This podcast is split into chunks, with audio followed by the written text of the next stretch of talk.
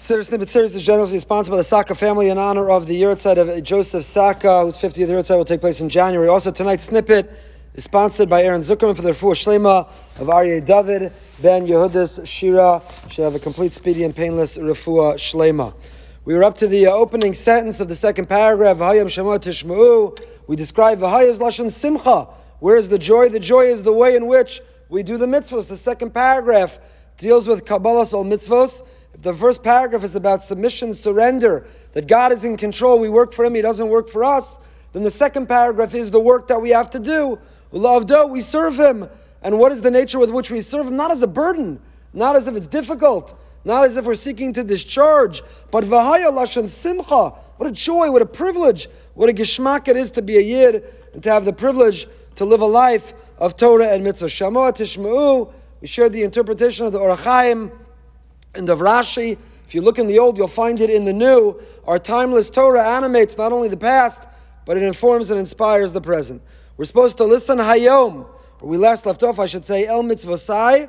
We last saw of Schwab. Why doesn't it just say, listen Mitzvosai to the mitzvos? What is El? Because the mitzvos speak to us. Like the Rambam and the Perish Mishnayos, every Jew has their mitzvah. Every Jew has a mitzvah that calls our name, that speaks to us, that invites us, that we feel connected to. So it's not just generically the mitzvos, but it's el mitzvosai.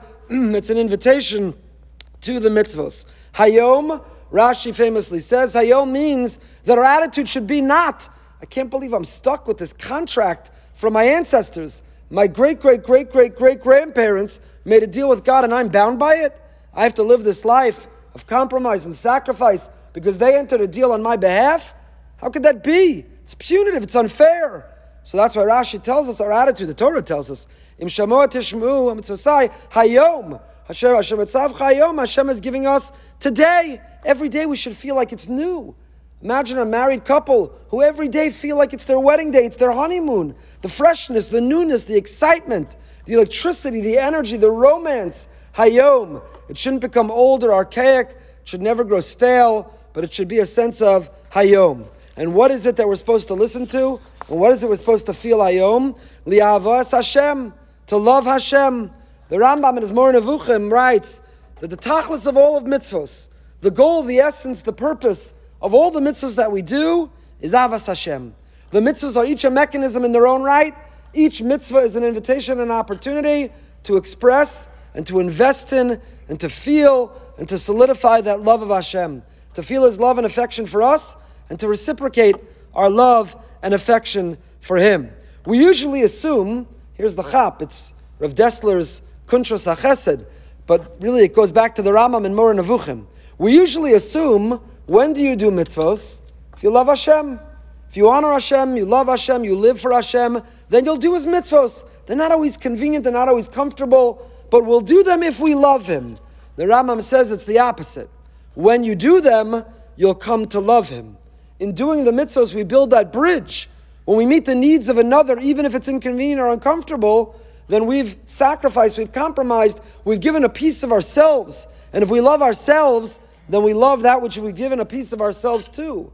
So just like when it comes to human beings, love is not the result of receiving but of giving, so too with mitzvos. We don't do mitzvos because we love, we come to love Hashem because we've done His mitzvos. Ulavdo, Continues the pasuk, "Ulavdo b'chol levavchem," to serve Hashem with all of our hearts. The Gemara in Taanis and Daf Bezim and Aleph tells us what does it mean to serve Hashem? Ezi avoda shebelev. Avoda I do with my hands and my feet. Avoda I do with my mouth and my ears.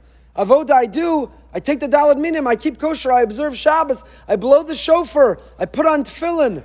Avoda is action oriented. What's the avoda? In what way do I serve Hashem in my heart? And with my emotion, says the Gemara, tefillah, davening. Davening is the service of Hashem that is in the heart. In fact, many people say davening is so hard. We've dedicated now 302, 303 snippets, whatever we're up to, several years. We barely scratched the surface of how much there is to say about davening. Davening is so hard. Many of us struggle with it. Every day, several times a day, to say the same words, to feel connected and moved and transformed by it. It's very difficult. So the answer is that's why it's called avoda. If it were easy, it wouldn't be called avoda. It's avoda shebelev. It's hard work. Marriage is hard work. Parenting is hard work. Work is hard work, or it's supposed to be, or it's allowed to be. The things that pay off are hard work. The dividends make it worth it. The Rambam in the beginning of Hilchos Tefillah in the first perek learns from our pasuk The Rambam learns that davening every day is deoraisa. It's a biblical obligation. He learns it from this pasuk. But the Ramban disagrees. And the Ramban says to daven once a day is not a biblical obligation. To daven is only when there's an tzara, when there's a crisis, when there's an urgency, when you feel you're in trouble. The proper response is not only to take initiative and take action, but to call out to Hashem for help. So the Ramban says davening each day is only an obligation based tzara. And the Rambam says davening every day is a biblical obligation. The text of the davening that we have, the frequency and timing of the davening we have, that's rabbinic. But the Rambam Maimonides says davening once a day is biblical. The Ramban says it's rabbinic. And Rabbi Soloveitchik famously said they're not disagreeing. So what does it mean they're not disagreeing? They both agree that the driver of davening every day, or the driver that obligates you in davening biblically, is eis tzara, the feeling that you're in crisis, the feeling of desperation, the feeling of dependence. For the Ramban, that only comes up in a big crisis. For the Rambam, is there a day you open your eyes that you're not in crisis? Is there a day that you wake up and you don't say, Hashem, I need your help? There's a pandemic raging, anti Semitism is on the rise, stock market is in flux, the real estate bubble is growing, our health we can't take for granted. Who knows, you drive your car, you'll get to your destination safely. For the Rambam, he agrees. The driver of the biblical obligation of daven is a tzara. The Rambam just believes that is every day. So what does the Ramban do with our pasuk? If it doesn't teach you the biblical obligation to daven, what is the Ramban? What is how does he understand? Ulavdo b'chol levavchem. We'll pick up with tomorrow night.